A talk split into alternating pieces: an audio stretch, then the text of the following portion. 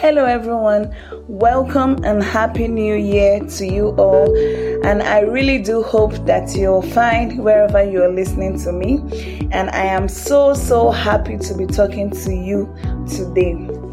This month being the month of February and the season of love, I'll be talking to you all about cardiovascular diseases and, in simple terms, heart diseases that can cause you heartbreak. I'm just kidding. And on today's podcast, I would be defining cardiovascular diseases and I'll let you know the types of cardiovascular diseases and, of course, how to prevent them. I would also be letting you know about the causes and some misconceptions that people have about cardiovascular diseases. So let me get to it already. Every day, thousands of people suffer heart attacks and strokes, and more than a million others continue to suffer from various forms of these heart diseases.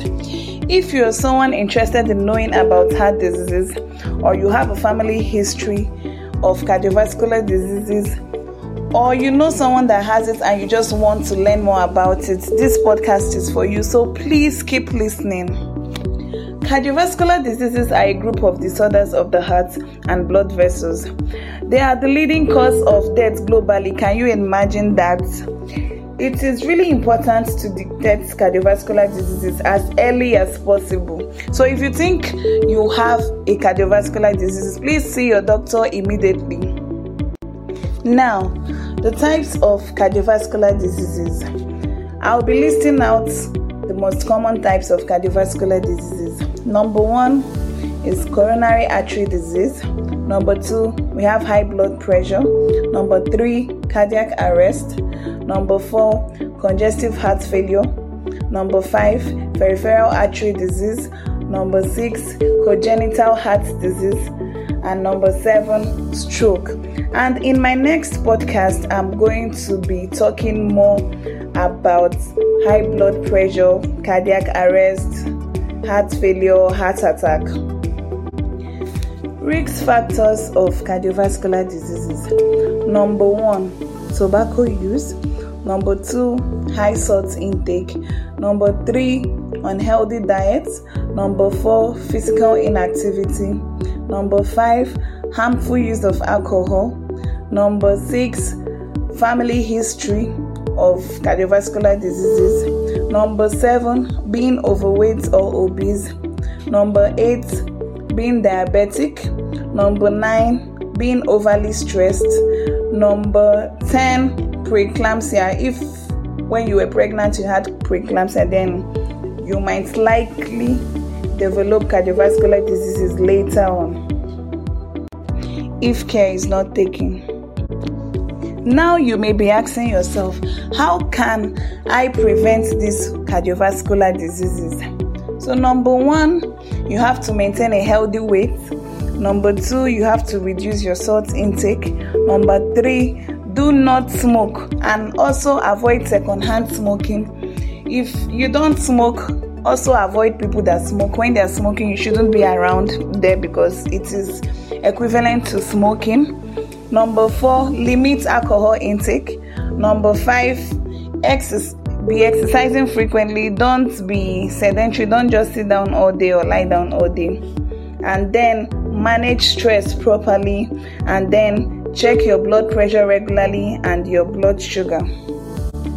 Lastly, today I'll be talking about misconceptions of cardiovascular diseases. Number one, people normally say young people don't need to worry about heart diseases. That is a lie. Oh. If the young person is not making good lifestyle choices, the person or has a family history of um, cardiovascular diseases and don't, and doesn't take extra measures to prevent it, then that young person is going to develop cardiovascular disease. And then number two, people normally say people that have cardiovascular diseases should avoid exercise.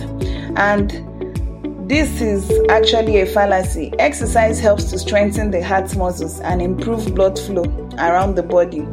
But if you have heart disease, please still speak to your doctor to talk about which exercises are the right fit for you. Don't just stay off exercise completely.